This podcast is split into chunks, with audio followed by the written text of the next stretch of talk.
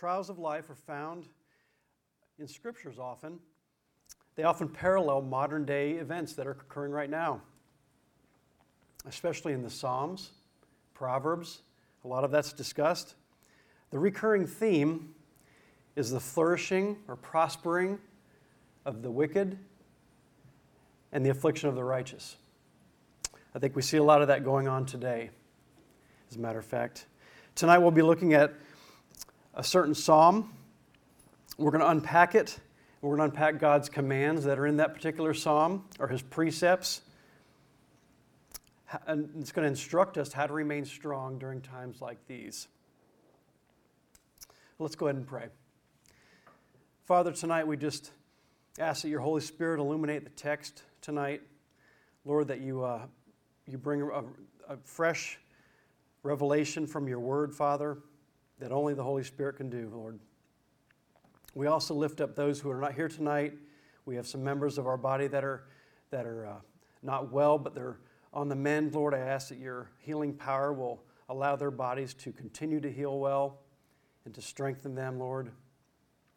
And again, be with us tonight as we open your word and learn from your precepts and what you have to say, Father. In your name we pray. Amen. Well, turn, if you will, to Psalm 37.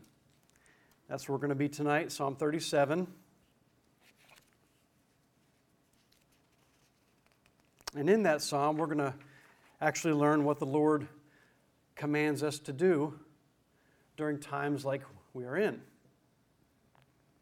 The psalm in its entirety really speaks of the wicked and the prospering of the wicked and then the affliction of the righteous. I think we're seeing a little of both that today in this day and age.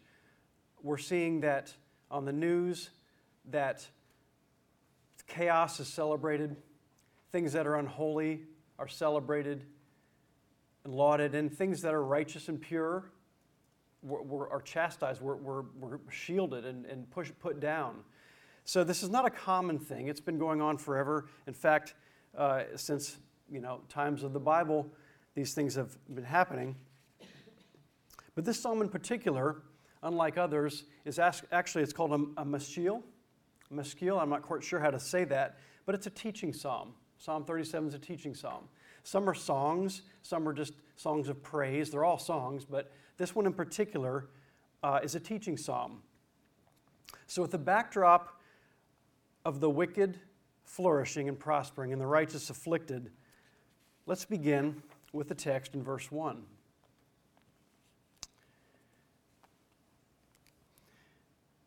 And uh, let me back up for one second. This is of David. He wrote this song, uh, and it was written in his, his late years. He was older when he wrote this. So you can imagine that David had been through quite a bit, and so his experience perhaps spoke into this as well. So let's begin with verse 1. Fret not yourself because of evildoers, be not envious of wrongdoers. Well, let me go ahead and stop right there, okay? And if you're taking notes tonight, we're going to be going through a total of six precepts or six commands that the Lord gives us specifically in times like these when, when, when chaos is ruling and the righteous seem afflicted. Okay? So these are things directly from Scripture. I'm not making this, I'm not adding any eisegesis into this. It is strictly from the text, and it's what we're going to see here. So the first precept is simply to fret not yourself. And fretting sometimes is spoken of as anxiety. I think in this situation, to fret is also to worry, to fume, to get agitated, to claim unfairness in this particular setting. So the Lord right here says, Fret not yourself. Now, who were we fretting over? Well, clearly, uh, we just spoke of it a second ago. Those who are glorified in this world, that are you know, the evil that's celebrated, that drives me crazy. I, I, I get, I fret when I watch the news. I fret, but here it says not to. Um, those who promote evil in the streets, we see it all the time and, and laud what's happening. I fret because of that. I know I'm not supposed to. Um, perhaps even a government that is not where it needs to be. I fret over that, to be honest with you. Um, and we're not supposed to fret. You're correct, we're not supposed to fret. And here's why. Let me give you the reason why. Let's move on to verse number two. Here's why. For they will soon fade like grass and wither like the green herb. Well, there's your answer right there. Why not to fret? Who wins the battle? Right, right. Who will be judged? Not us. So for us, because they will wither like grass, or, or, they will fade like grass and wither like a green herb, that gives us a peace that we just don't need to really worry about these things. You know, it may frustrate us, but it's not ours thing to, to carry, okay? Uh, God's judgment is swift and final for those who deny him. However, those who are in Christ have the hope of eternal life. That's us, the righteous, and eternal life with Christ, in fact. Um, we will not fade away, nor will we wither. See, this is this distinction between the evil and the righteous that's clearly written out here. The righteous clearly will be sustained and will live, whereas the unrighteous, the evildoers, they'll be gone. And so that's the analogy it gives, and that's the reason why we're to fret not. So the first precept, again, is to fret not yourself, because we know the end game, we know what's happens. It's not really ours uh, to, to venge. Okay? Let's move on to precept number two. And this is in verse 3. Trust in the Lord. But I'm going to stop right there, okay? Because that's actually the, the second precept is to trust in the Lord. We hear this quite a bit, trusting in the Lord. I love this little quote from Charles Spurgeon.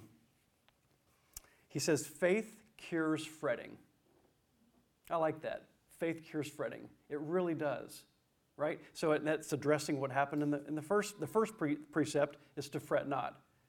But what cures that? Well, the knowledge of the fact that we know who wins. But in addition to that, faith cures fretting, right? Faith in the Lord brings clear vision, a sight that looks beyond the present and onto the future. Is there a story in the Bible, in the New Testament, that comes to mind when that talks about keeping our eyes on Christ? Anybody remember that? Well, yeah. Peter? Yeah. Okay, so what happened with Peter when he was when he stepped out of the boat and his eyes were on Christ and he was walking on the water. But the minute he looked down at the current current situation, the current what was happening around him, down he went. Right? So, what a great analogy there to trust in the Lord because faith cures fretting, but and, and keeping our eyes on Christ and trusting in the Lord keeps us from sinking. All right? So the second precept found there is trusting in the Lord. Let's continue on. It says, Trust in the Lord in verse 3 and do good. Well, what does do good mean? Well, I would hope we know that. it's, it's, Psalm 37, yes. Uh, so in Psalm 37, verse 3, trust in the Lord and do good. True faith is active obedience, right? It's actively doing things. It's not just, yeah, I've got faith, but it's actually having a faith that allows us to get up and move and to do things that are good. Okay? Focus on activities that glorify God, and those will drive away fretting. It's often said that it's hard to sin when you're reading the Word of God. So if we occupy our time with things that are of the Lord, serving, ministering to people, focusing on things that matter, of eternal value, oftentimes that's will also cure the fretting and will also show our faith in the Lord. So that's that's the end to do good part. So I love this verse. This, this whole one in its entirety, verse 3. Trust in the Lord and do good, dwell in the land, and befriend faithfulness. Well, let's look at dwell on the land.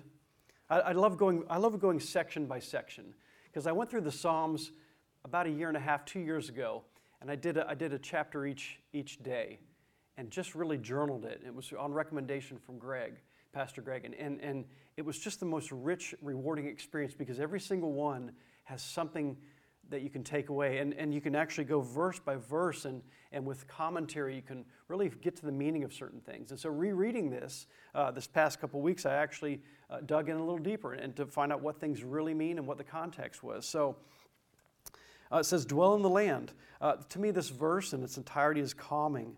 It's an oasis uh, in the chaos of today's world. So it says, trust in the Lord and do good and dwell in the land. In other words, rest where you are. We know what's going on around, but if, if we're in the land of contentment in Christ, oftentimes that'll bring that peace. Okay? And finally, it says, and befriend faithfulness. It's the last part of verse 3. Feast on faithfulness. Rest in his promises, for he will protect, clothe, and feed us because he is the good shepherd. So this sets up this beautiful picture. Just this, I mean, you could just take this one verse and just dwell on this verse right here. Trust in the Lord and do good. Dwell on the land and befriend faithfulness. And the, the whole thing is this sanctuary, it's this calming thing of contentment in the Lord, putting your faith in the Lord, doing activities that are related to the Lord to, to glorify Him, and settling in where you are and befriending faithfulness. In other words, just feasting on, on Him and resting in His promises. I love that. It's probably one of my favorite little verses there. So, precept number one was to, to uh, fret not. Precept number two, or command number two, is to trust in the Lord. Now we're going to move on to precept number three. Let me read, let me read the verse here. This is a very often quoted verse. Sometimes people don't necessarily know what it means. Delight yourself in the Lord, and he will give you the desires of your heart. Let me read that one more time. Delight yourself in the Lord, and he will give you the desires of your heart. So, what exactly does that mean, to delight yourself in the Lord? Well, let's first look at maybe in contrast, what it means to delight yourself in the world. Okay, so maybe that would give us a, a broader understanding of what it means to delight, ourselves, delight ourselves in the Lord. Um, to delight yourself in the world, obviously, we see that on television, we see it on you know, movies, we see it uh, in the news, we see it in the protests, we see it in well, some protests anyway. Some are, some are pleasant and some are not so pleasant. Carnal behavior, the love of money, perhaps, praising evil, idolatry. Those are things that are uh, delighting in the world. But we are to delight. The thing about it is, it says delight in the Lord. But what if we were to delight in the, in the Lord with the same fervor and commitment as, the, as, as people delighted in things of the world? What if we did that? What if we delighted in His mercy, in His word, His attributes, His grace, his perfection, His strength. Those are the things that we are to delight ourselves in, or to find our, our solace in, and to celebrate. It's, it's so easy in this day and age with all the everything there is to distract us the media, the movies, the news now, the hurricane coming, the COVID 19, uh, everything. I think we really need to what we're commanded here, actually, to, to, to delight ourselves in the Lord. That means to celebrate Him above all, right? And when we do that, what does He do? What promise will He, will he do? Will He, uh, will he uh, accomplish? And in fact, if we, if we read this as it should be written, we delight, it's like an if then. So, delight yourself in the Lord, and then he will give you the desires of your heart. That's actually how it's written. Now, the desires of our heart, typically, if we're truly delighting ourselves in the Lord, are going to be in line with, with what He wants, right? So, people who truly delight in the Lord, they'll desire the things that bring glory to God. So it's not like delight yourself in the Lord, and guess what? He's going to give you whatever you want. You know, he'll give you the things of, he'll give you the new Maserati you wanted, you know, because you're delighting. Well, we know that's not what it means.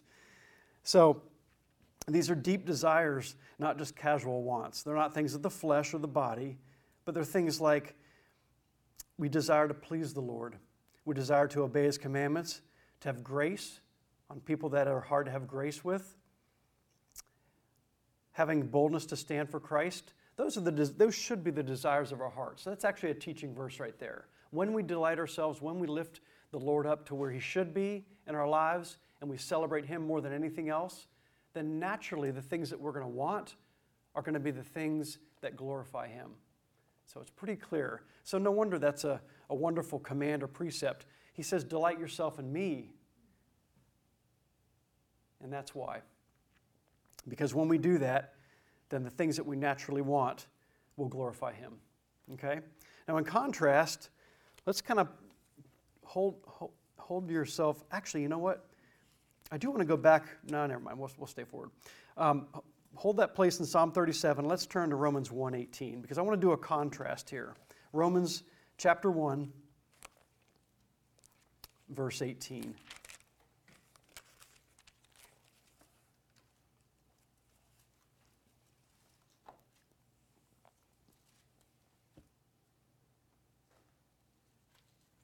So I'm going to, I'm going to, I'm going to read this, but in the context I want to read this in is remembering the verse we just read Delight yourself in the Lord, and he will give you the desires of your heart.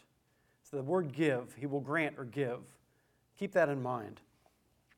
I'd like to read something that sort of is in contrast with that. Uh, just follow me along here. Verse 18, chapter, Romans chapter 1, verse 18. For the wrath of God is revealed from heaven against all ungodliness and unrighteousness of men who by their unrighteousness suppress the truth. For what can be known about God is plain to them, because God has shown it to them. For his invisible attributes, namely his eternal power and divine nature, have been clearly perceived ever since creation of the world in the things that have been made. So they are without excuse. For although they knew God, they did not honor him as God or give thanks to him. But when but they became futile in their thinking and their foolish hearts were darkened. Claiming to be wise, they became fools and exchanged the glory of immortal God for images resembling mortal man that, and birds and animals and creeping things. Therefore, God gave them up in their lust of their hearts and impurity to the dishonoring of their bodies among themselves. And we'll stop right there. And it continues to say that two more times God gave them up. So in, in contrast to delighting ourselves in the Lord and God giving us the desires of our heart, we need to, it's almost a stern warning when you're in Romans here about the evil that it's clearly being talked about in Psalm 37, the wicked, what will happen, what, what God will give those people, right? So God giving them up really means two things. He's basically, in fact, when you read that, it says, God gave them up to their evil desires. And we're looking at the word give here in contrast with the, what God giving us the desires of our heart. It's actually a judicial term in the Greek in Romans. It's a handing over of a prisoner to his sentence, okay? And that's where we don't want to be. But that's what's going to happen to these evildoers that we're talking about in Psalm 37. Um, when the world abandons God, discontinues delighting themselves in Him, which they clearly did in that passage, he will abandon them or give them up in two ways. First, being he removes his restraints. Sin will have its consequences. That's an immediate thing that, that will happen here on earth with the evildoers. Secondly, uh, he gives them up the fi- with the final divine, divine judgment for those who reject him. So I just kind of wanted to put that in there. It's, it's, I like to contrast things. So we, as believers and the righteous, certainly want to delight ourselves in the Lord because then He'll give us the desires of our heart. And then what we don't want, don't want to see happen is for God to give us up to our own desires. And that's what happens to the unrighteous. So that was a little sidetrack bunny trail there for you. So let's move on to precept number four, and that's found in verse 5. It says, Commit your way to the Lord, trust in Him, and He will act. Well, let's look at commit your way to the Lord. That's the actual precept number four to commit your way to the Lord. Okay? Again, this is another if then promise. It says, Commit your way to the Lord, trust in Him, and He will act. So if you do this, He will do this. So precept number four is to commit your way to the Lord. Commit your way as one who, this, here I love this. This is a quote from uh, William de Burgh. He was an Irish um, theologian, probably 1850s. He says, Commit your way as one who lays upon the shoulder of one stronger than himself a burden which he is not able to bear. I love that. So we've gone from, from don't fret to trust in the Lord to delight yourself in the Lord to commit your way to the Lord. In other words, what you can't handle after maybe doing those things, you've just got to let go of.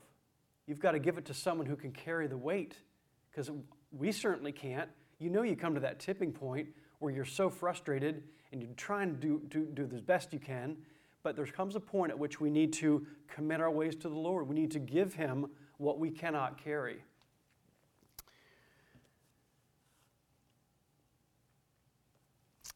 If you could, keep your place in Psalm 37 there, but just go over to Psalm 55. Psalm 55.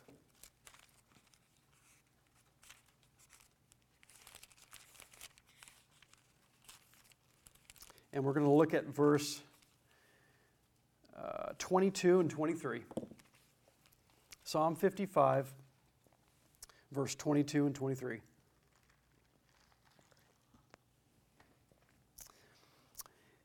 says, Cast your burden on the Lord, and he will sustain you. He will never permit the righteous to be moved. And th- that's talking about us, right? Hopefully.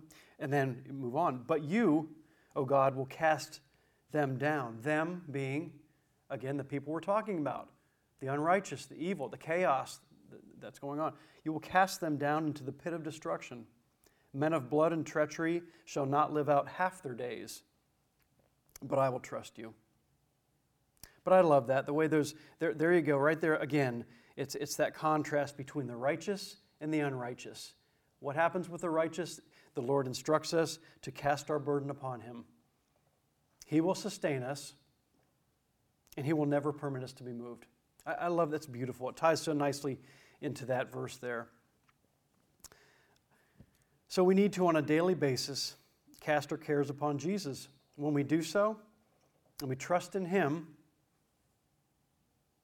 and that's the that's the 5b that it says commit your way to the lord trust in him. Again it repeats that you know. It says when you trust in him um, he will act. And that's pretty clear. I love that. It's just sort of sort of a you know if you do this i'm going to do this period. It's, we have to trust this. This is god's word right? So it's beautiful. Well, let's move on to precept number five. That's found in verse 7. But we're going to stop, we're going to stop at the first part here. It says, Be still before the Lord. Okay? Be still before. That's going to be the, the fifth precept, is to be still before the Lord, if you're writing this down. Let's, if you can, again, hold that Psalm 37 there and turn to Psalm 46:10. Psalm 46, verse 10.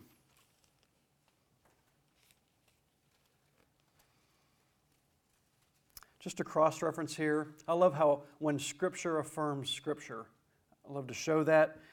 Psalm 46:10 says, Be still and know that I am God. I will be exalted among the nations, I will be exalted among the earth. It's a wonderful verse. It's, it's a verse of victory. It's a verse of us again knowing who the victor is in the end. And it says, just be still. Don't do anything. There's a, t- there's a time when we do need to stand and we need to be vocal and we need to proclaim the Lord's truth. But there's also a time just to, just to be still, just to not do anything. And that's, that's it's, a, it's a wonderful precept, is to be still. And I, I like that verse because it, it, gives me two questions in, the, in that verse, Psalm 46:10. If you were to ask, the first question, who will be exalted among nations? Well, God will. That's right. Who will be exalted in all the earth? God will, right? To me, that's enough encouragement and reason to be still and be quiet. That's all we have to do sometimes.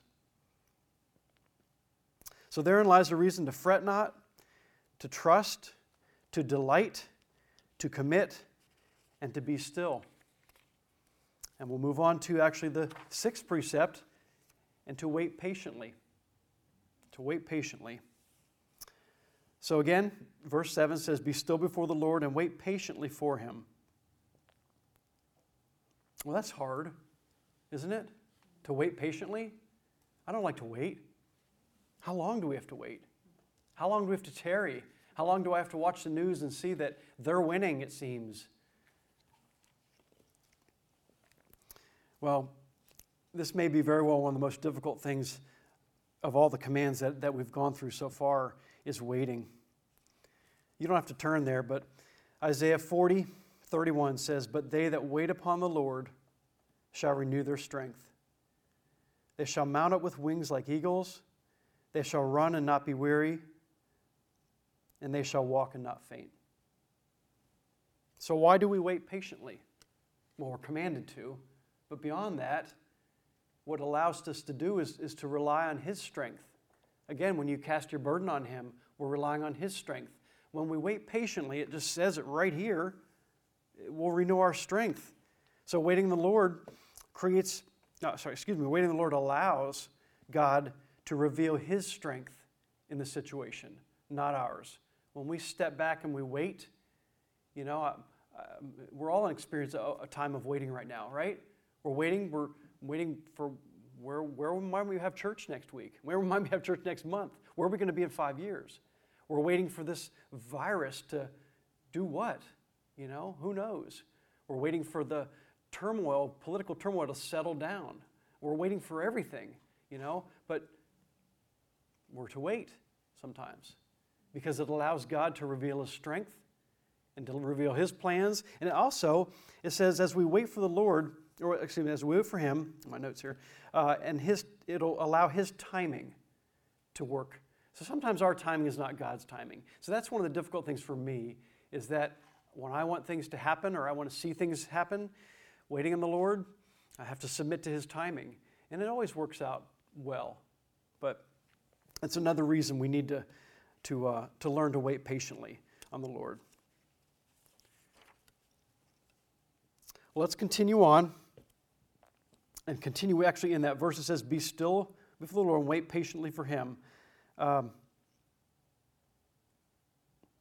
we've already hit precept number six. Look at that. Now, I did have one extra precept. I don't know if I have time tonight. I might hit it, but let's just let's just move on here. Um, let's finish reading verse seven. I'm going to start again. Be still before the Lord.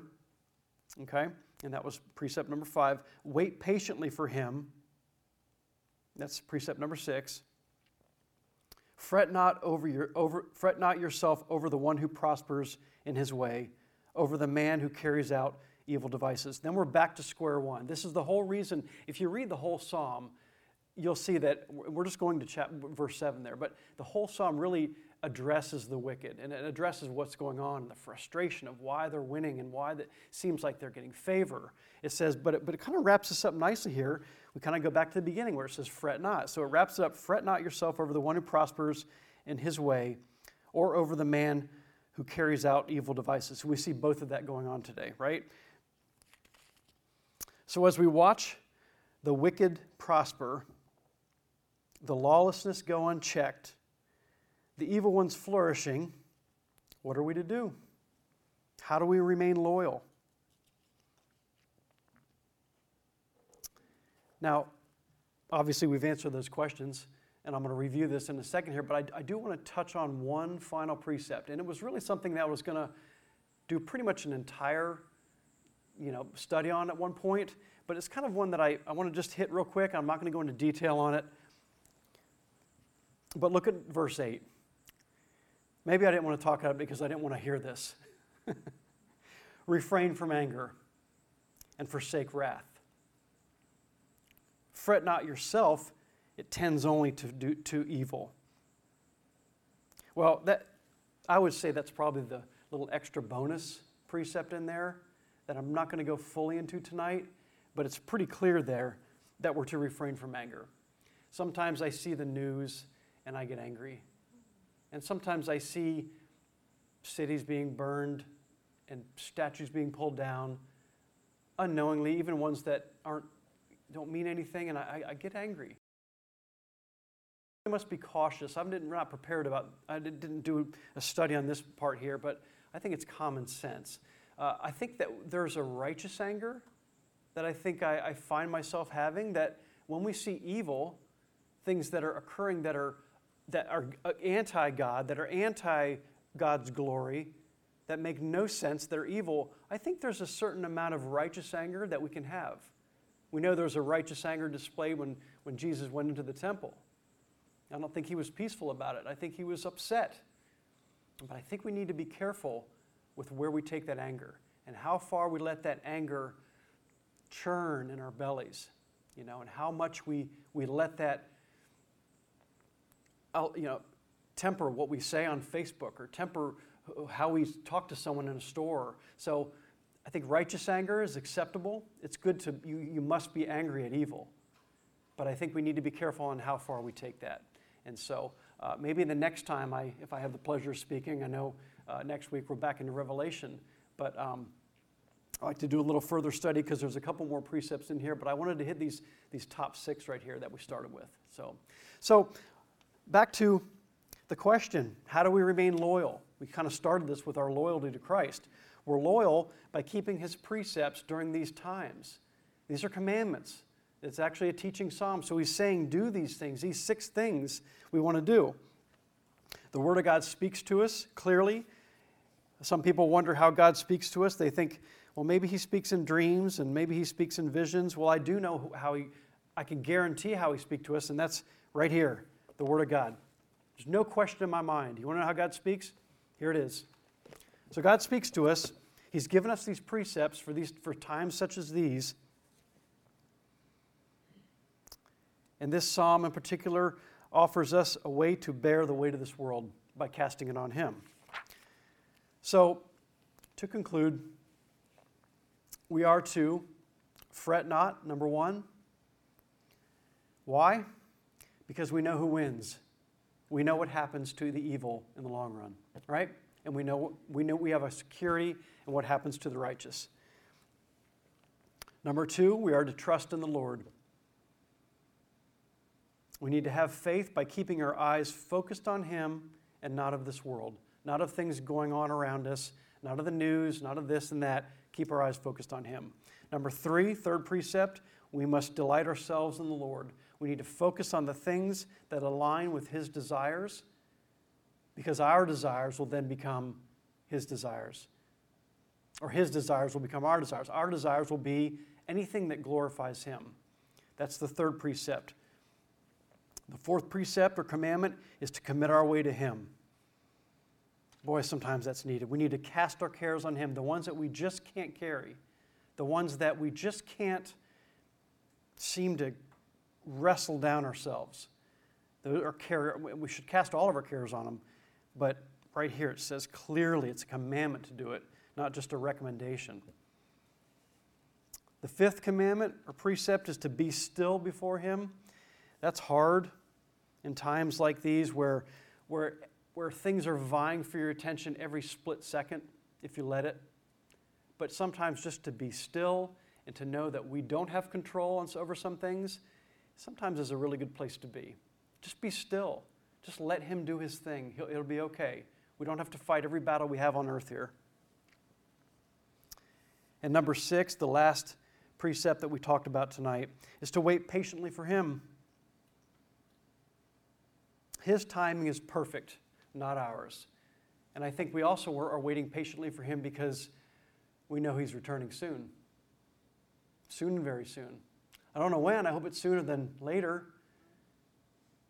But we're to, we're to wait patiently on him for the battle that's here on earth, the battle that's going on that we can't see, and we're to wait for his return.